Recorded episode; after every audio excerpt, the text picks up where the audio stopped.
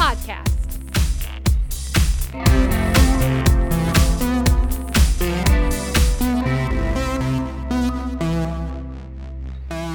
Hey guys, welcome to episode 3.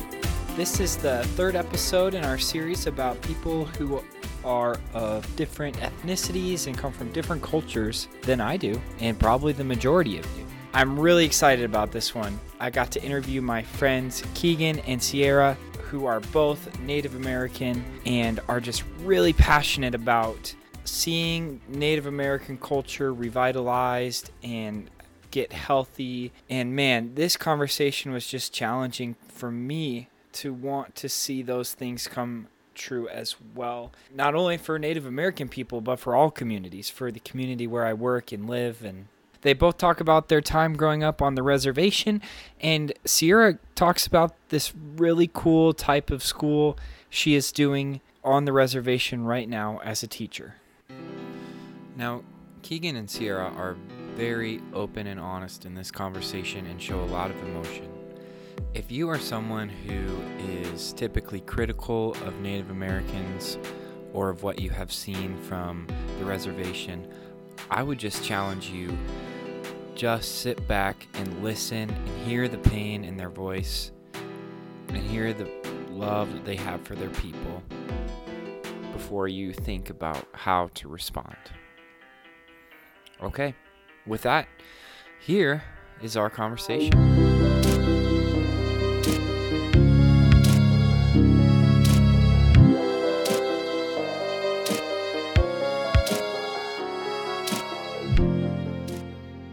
I have Sierra Concha and Keegan Her Many Horses here. Thanks for joining me, you guys. Yeah, thanks for having us. So, Keegan, you are what would you what would you say? Half Native American? Yeah, I'm half and half. Half. And what's your mom's ethnicity? Um, white, but like if we want to get specific, she's like German and Norwegian. Okay. And Sierra, you are you just told me or I just heard you say this yesterday. It's half Oh, um, I'm okay. It's a little more complicated than that. Okay, good. um, I'm I'm half Taos Pueblo, um, and like I don't know, a little bit Ojibwe, and a little bit Lakota, and like a little bit of French. but you um, you guys definitely both identify really heavily with the Native American culture. Yeah. I think it's fair Yes. to say, right? Mm. Yes. Lakota specifically, yeah. Cool. Why don't you guys just go ahead and uh, talk a little bit about what it's like growing up on the reservation, where you grew up, and kind of goods and bads, and what you experienced there. Um, I grew up on the Wind River Indian Reservation in Ethete, Wyoming, and kind of like the surrounding area around there.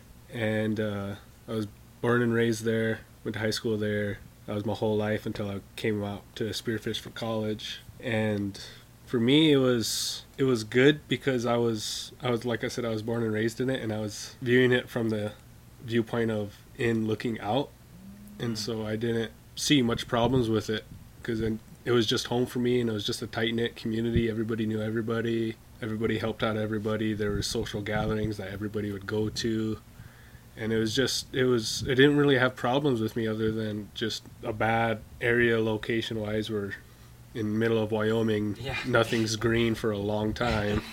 There was there was um some poverty around, but I just figured that was around. You know, every, everybody else had that issue, you know, Mm. around the country and stuff. And I recognized it wasn't a big city, but I remembered I was in Wyoming, so I wasn't expecting to be a, to have a big city, and wasn't mad that I wasn't in one. Growing up in it, I, I was it was home, and it was a great place for me.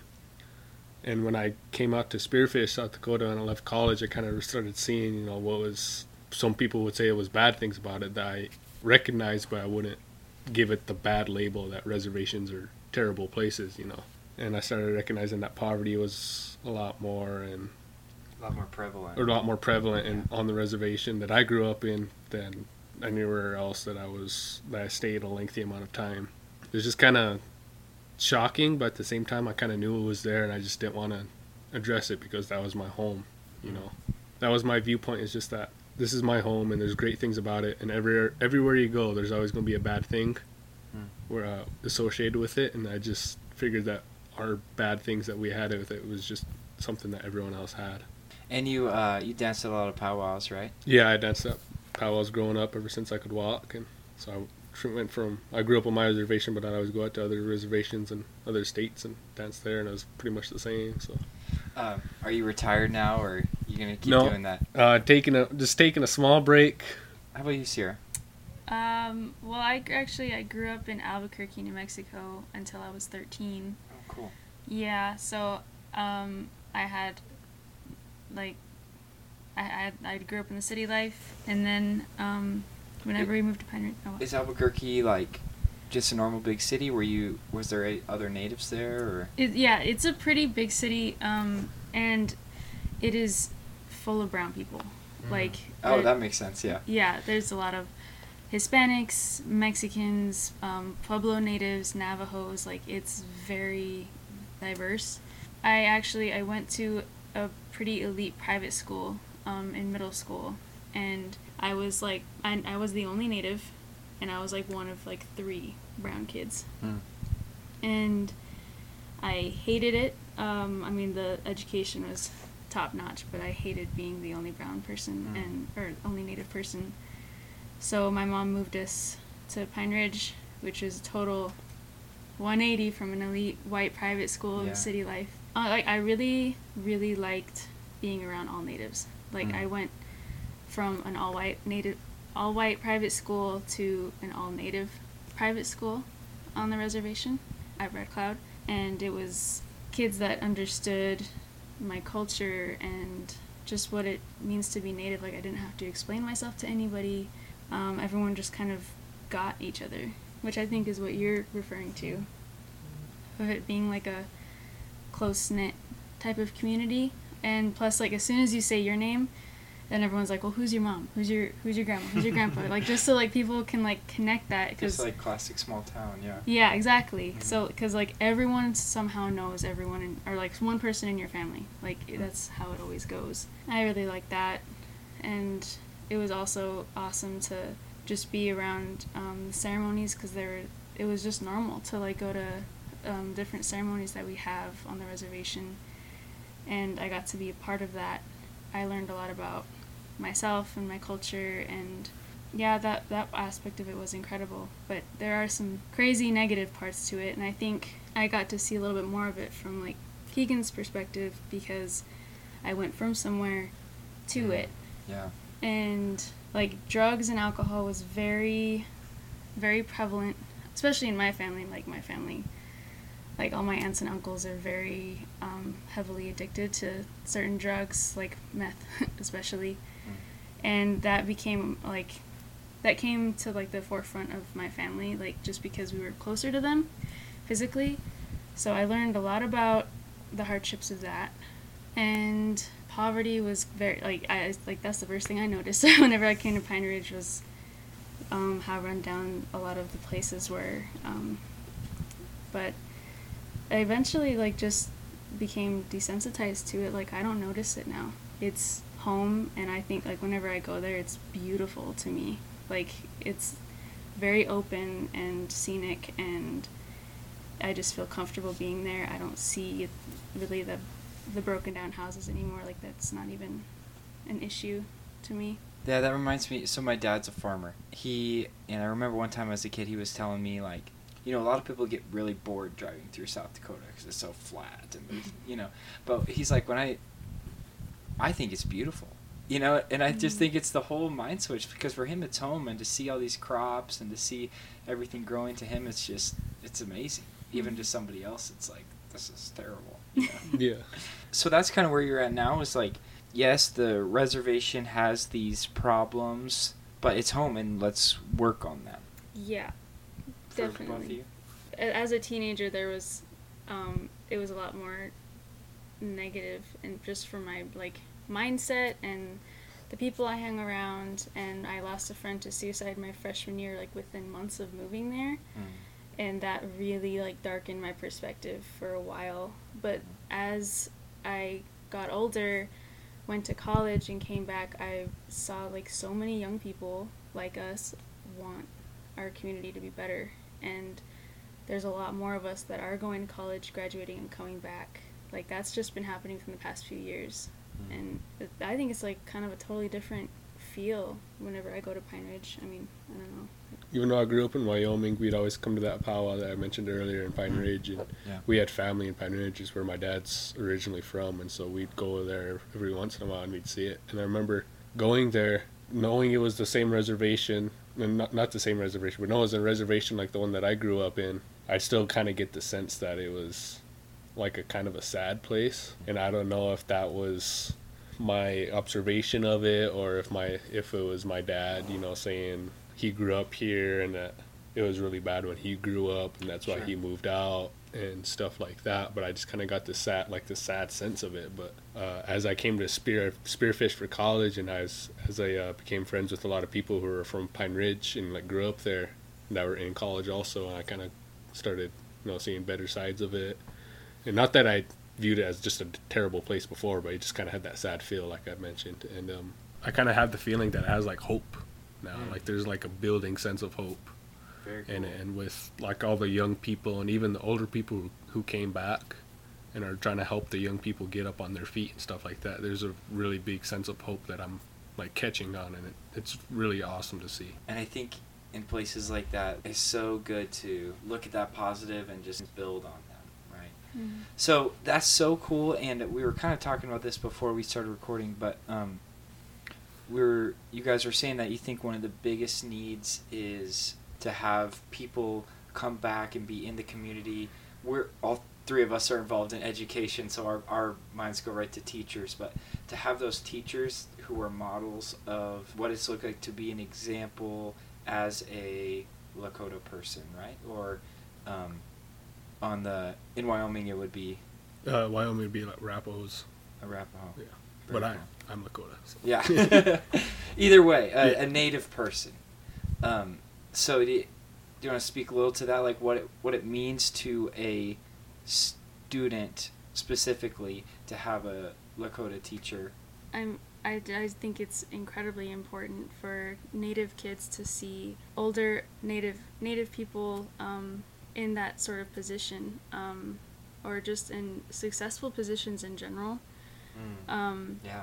but especially like being a teacher um, teachers have to relate to their kids. They have to like speak to their kids and you know just connect to them in different ways. And to be native just you already got like your foot in the door if you're native. I know whenever i was a teenager um, i had a lot of white teachers and i was immediately i immediately like blocked them off a little bit because i was just like you don't know me you don't know how I grew up. You don't know what it's like to be native, Yeah. to live here, you know. But if I had a native teacher, I just I calmed down a lot Mm. because I once again I didn't have to explain myself to anybody and I'd spent a lot of my life having to explain myself to people, like just who I am.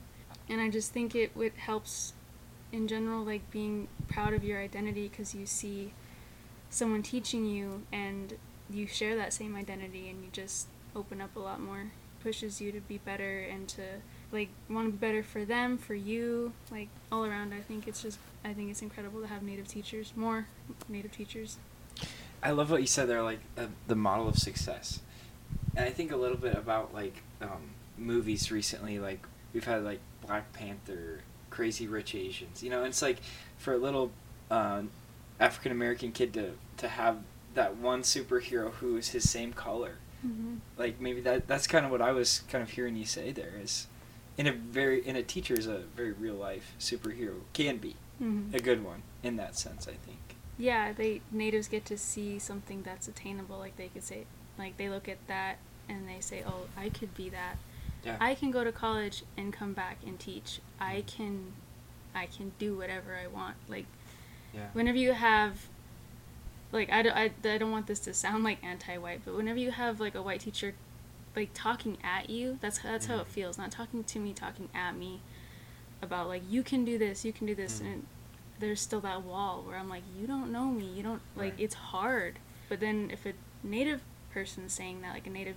successful person i'm like oh yeah like Right. i could i could do this Right. Not that a, a white teacher couldn't come and be involved in the community and get involved in your life, but to just be saying that without knowing you is definitely, when there's a native teacher, it's like instant relation there. right? Yeah, exactly. Yeah. Like I've had Mhm. incredible teachers that were white. Like Mm. my one of my favorite teachers, he was he was white and he was my AP English teacher and he's a huge reason why I like got into Yeah. college with a full ride. But Mhm. It's also I just it, I think it's also necessary to have Yeah. Yeah. those native role models. Yes. So I think that's for sometimes hard for white people to understand that like the need for diversity isn't like trying to put get rid of white people in power or at school or something. It's just it's that's just it, what it is is we need examples of everybody. I feel like it's the need for diversity is the would be the same kind of need to give everyone an equal shot at success. Yeah. You know, it's like you were saying earlier when when they desegregated the schools and they got rid of all the black teachers, there was results that showed students didn't do have as much success with the white teachers as with the black teachers, right? Yeah.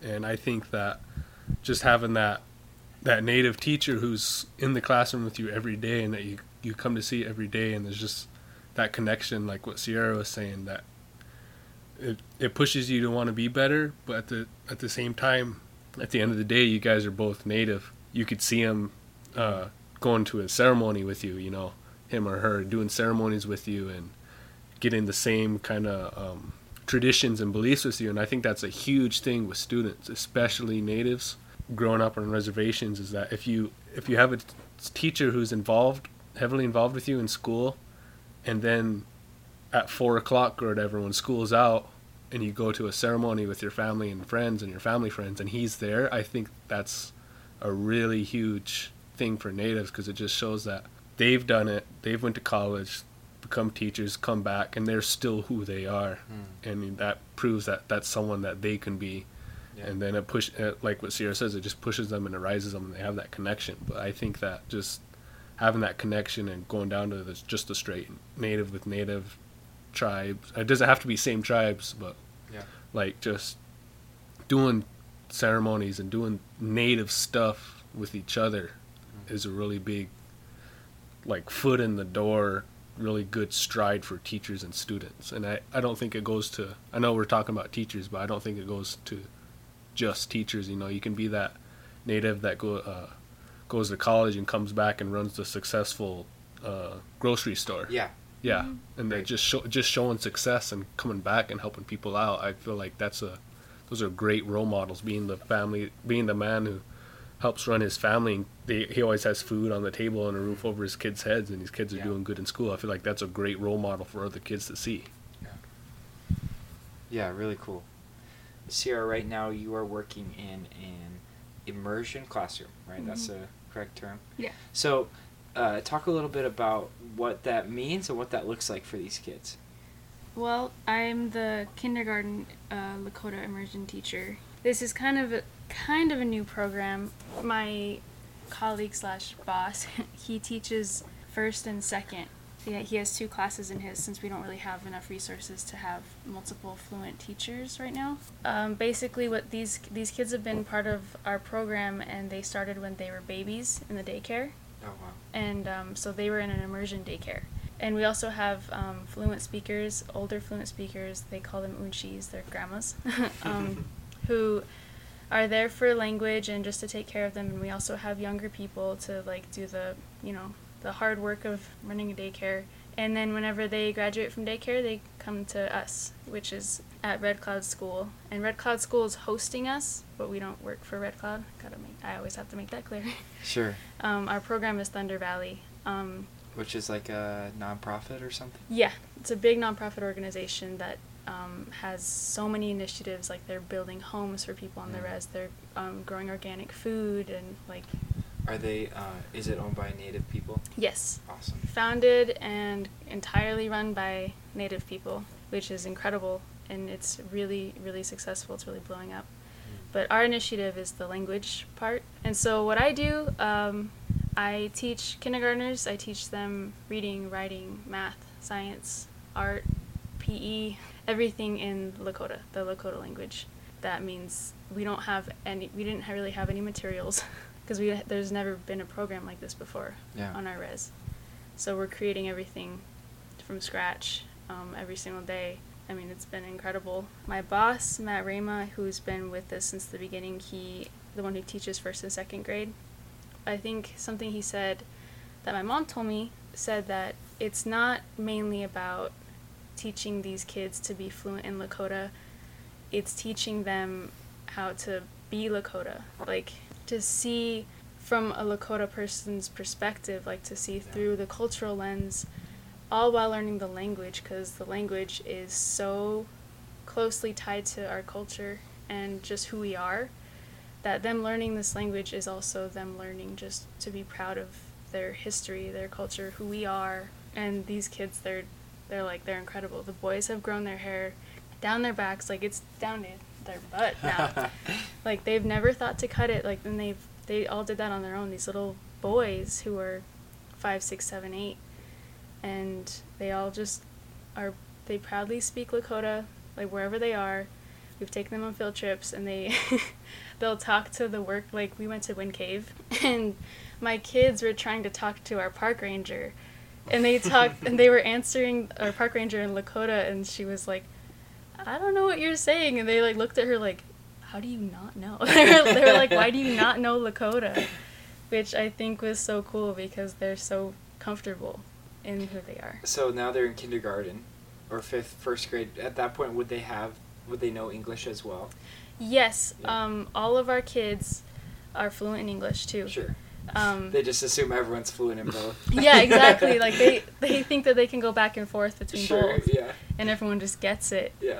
Yeah, and our kids, like, we don't teach them anything in English, um, but they are somehow learning how to read in English on their own, Mm. which is kind of something, like, we have no idea how it's happening, but they all are learning, like, Well, and when they go home, they're kind of in an English world. yeah, Right. entirely yeah. English world. So Yeah, so they get the, that young, yeah. they get both, um, which, That's so cool. yeah, like, some of our, par- like, some of my parents that I've gotten have asked me, will, will they be able to thrive in an English world if you're Mm. never teaching them English? And I'm like, yeah, they get it. They they get Lakota eight hours a day, but all the other time they get English, so they're they'll be fine.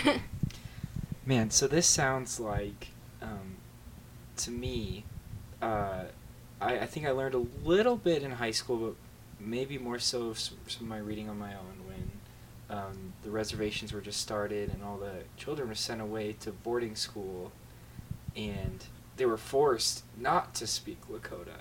hmm This this to me just sounds like such a beautiful way to like turn that on its head.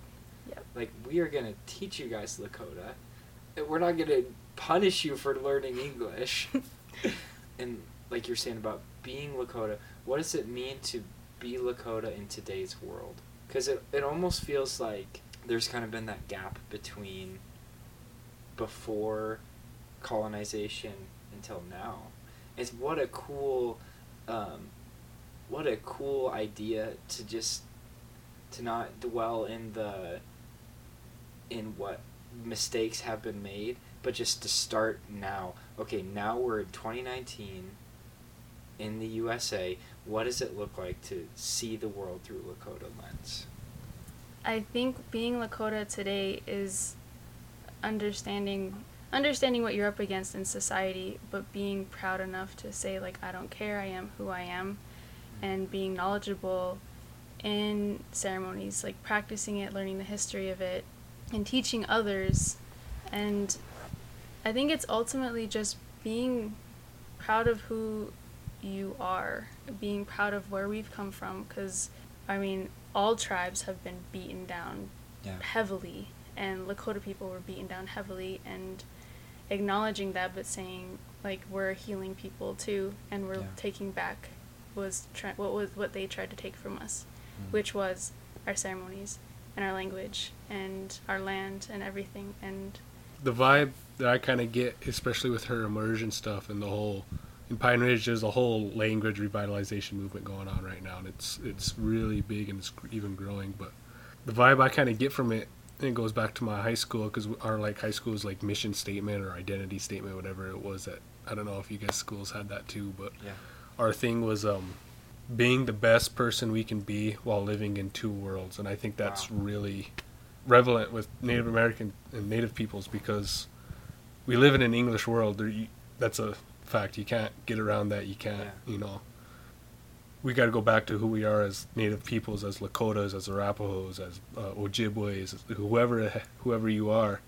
You can be successful in both, and you could be the absolute best person you can be in both. With the immersion program that Sierra's uh, teaching in, and that's going on and going on in Pine Ridge, it's just, I think it's like the perfect way to utilize that of being the best person you could be in both worlds of Yeah, no, that's awesome. Thank you. And uh, so I think the kind of maybe the last real question I have, we kind of talked about this too, is like, what would it look like for for non-native people, and maybe in the U.S. the majority of those would be white, but to help support this cause, um, and help, you know, in a sense, um, I think a lot of times when we as uh, white people look at the reservation. We we either f- um, condemn it and say, "How could you live like this?" or whatever. And I don't think we understand how recently uh, something as tragic as Wounded Knee has happened. You know, it, I think when we learn about it, as, or at least for me as a kid, that feels like thousands of years ago. Mm. When really it was like what several generations, if Yeah. that. Yep. Um, so we're we I think sometimes we're very ignorant of that and are very quick to condemn, um, or we go too far the other way and we, we like pity and think that we need to save Native people. Mhm. I, I think I, I think um, when I was a kid, I would go to church and we'd have all these missionaries going out to like Africa and I would just think like man, why aren't we helping the people who are in our own state? You know, the people suffering on the reservation, and and I th- in my, uh, I think a little bit of that was ignorant because it was well intended, but like you guys were saying at the beginning, beginning, it's it's still their home. It's not like a need uh, someone to come in and save you from this point.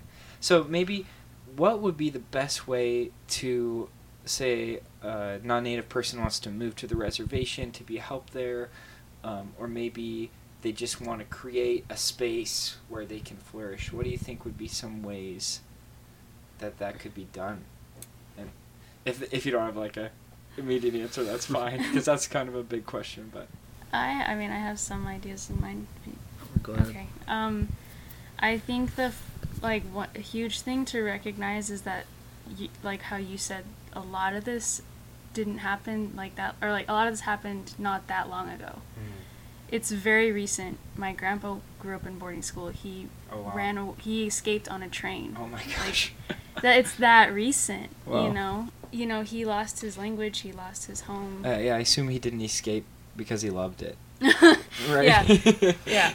He was, I think he was 15 um, when he finally escaped, and he by then he lost his my whole language um, and everything.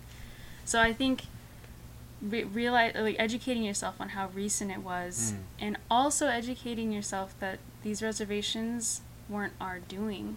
Um, right.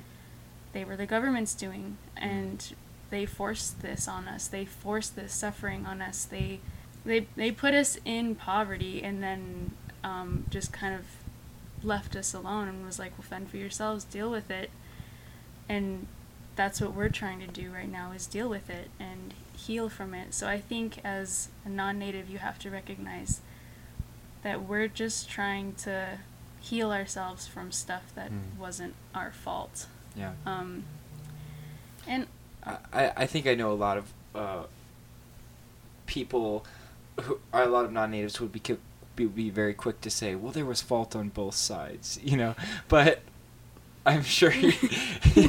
Not really. Yeah, I, I'm sure that. Uh, I don't know how much you've heard that, but I've heard it, yeah. but um, like for instance, when you talk about the reservations, like for people who doesn't isn't really like an farming society, to put them on the middle of Wyoming isn't Yeah, exactly would- farmland, you know. It's Yeah, yeah, they put it. They basically like what the government did was put us on the worst pieces of land, hmm um, smallest pieces of land, like where Yeah. we, where we couldn't thrive. Pieces of land where we couldn't, that was not sus- very sustainable for growing crops because you know the government wanted to take that land for themselves. Yeah. They gave us on t- terrible land. They would give uh, back when they first started, they would give them rations, but as much as very little as they could, Yeah. just so they could survive. Very, and, very little like teaching how to yeah, fish Yeah. Exactly. instead of, yeah. and like you were saying too, that's that wasn't our culture. Our culture is constantly moving and hmm nomadic, and then they set Focus. squared us into a terrible Yeah. piece of land. You guys have to stay here. You guys have to make it work, but we're not gonna help you make it work. And so, just the whole shock of you can't live the way you guys have lived forever. You can't eat the same food you guys have lived forever. Your Right. your main food source we almost hunted to extinction in the being in the buffalo, and just Right. all all the shock of that turned the reservation into a uglier place than it was initially before we even got there hmm and i think that just it was really set, setting us up for failure Right. and when we failed it was oh look at the look at the poor indian who can't even live on his own without uh, help from the government and Right. that was it was total shock and systemic of what they were doing Right. So, realizing that whether there was fault on both sides or not, there's certainly a lot on the side of the government, Yeah. and um, like you were saying, it, it it was Grandpa's. It was recent. Very recent. Mm. Yeah. Um, and so first, yeah, just first educating yourself before you throw yourself into this, because you just got to be prepared. You got to know what you're getting into, and also knowing that it was like, if you are if you are white, that it was your ancestors that did this, and there might be some hostility at first, but Yeah. also just being very open to learning. People in the res will teach you, like just being Mm. open to anything that they're willing to give you. Take it in, um, be very open minded, and also, we don't want to be saved. We're doing that Mm. ourselves. So be very clear about that, that you're not here to save us, you're here to be an ally Mm. in any way. And That's awesome. yeah, and to like just uh, be open to their suggestions of what they want from you Yeah. instead of imposing what you think that we need. But a person who comes in with that attitude, regardless of their race, you're like very welcome to. Yes, yeah. And I feel like one of the things is like like if you say a white person, non-native person coming in, I this is just my opinion. You know, other people might have different ones, but like I'm personally not gonna prosecute you as an individual over what happened Sure. long ago. But like that, that's that's not where tension I guess would be. But the tension would be you know what how do you act when you know Mm. other minorities in public or whatever are being marginalized or you know how what's your reactions to that? And how do you react to our situation? And, and if it goes back to like your savior or Yeah. your savior mentality or the, the condemning or if it's just like this is messed up and like I want to help tell me how I can help. Because I've I've seen all three of those. I feel like if you for the best possible relationship relationship in my opinion you know I would you know how like what Sierra was saying be an ally. How can I help? You know tell me what I can do. I don't want to do it for you guys. Tell me how I can help.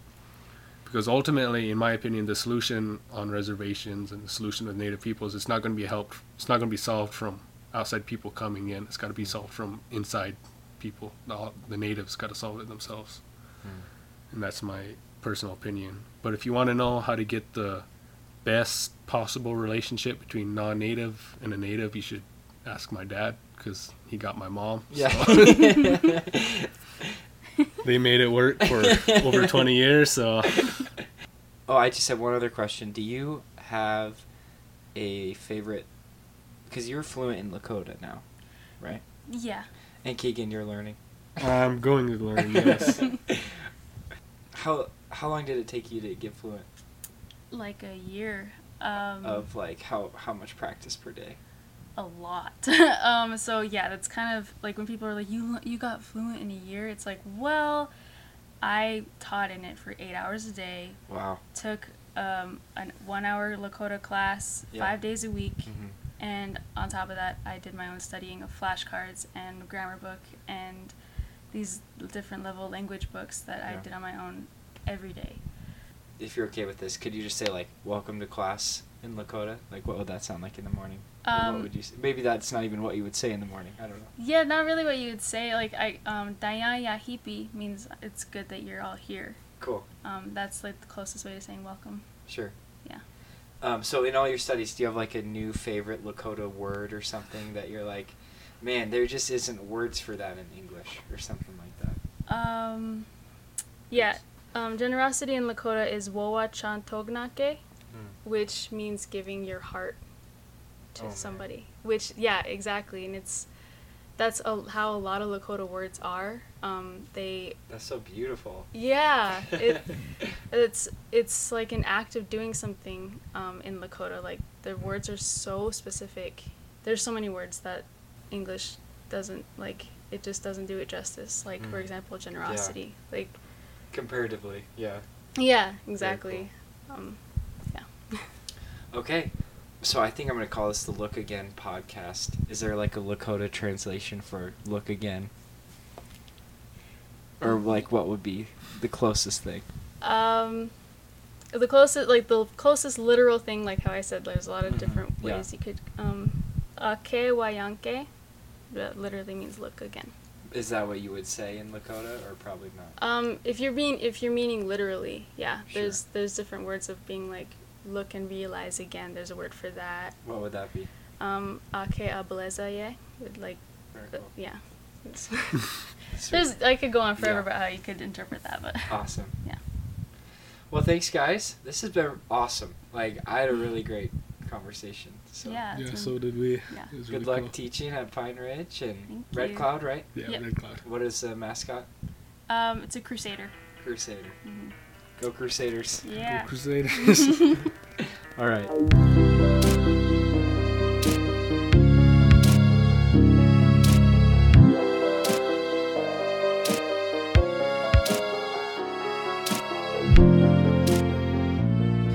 Wow, thank you so much to Keegan and Sierra for joining me again, for just sharing your hearts and your passion there. That was so awesome for me to hear, and I hope it was for you guys too. So, I asked Keegan and Sierra what uh, resources they would recommend if people wanted to learn more about Native culture. Sierra recommended the book Custer Died for Our Sins. Uh, sounds quite interesting just by the title. Keegan recommended the book Black Elk Speaks. And Sierra also recommended a book her grandfather wrote called Ojibwa Warrior. I will hopefully have links to those in the description here if you guys want to learn more.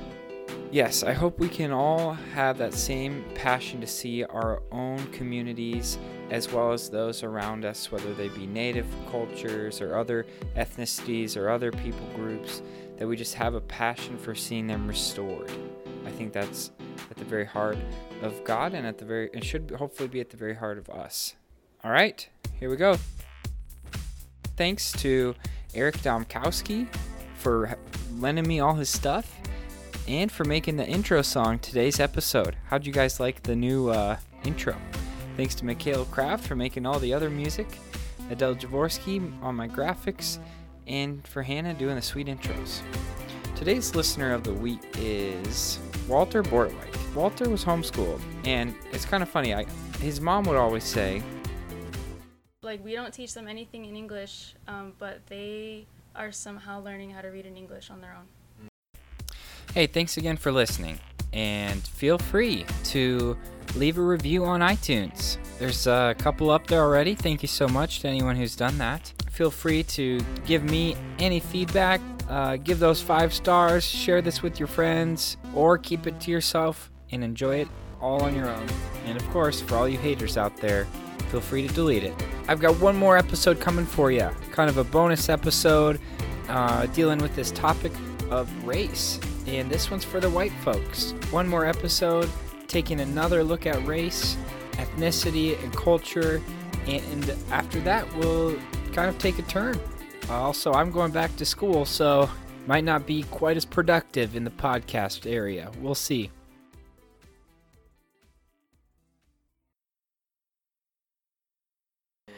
It's the Look Again podcast, y'all.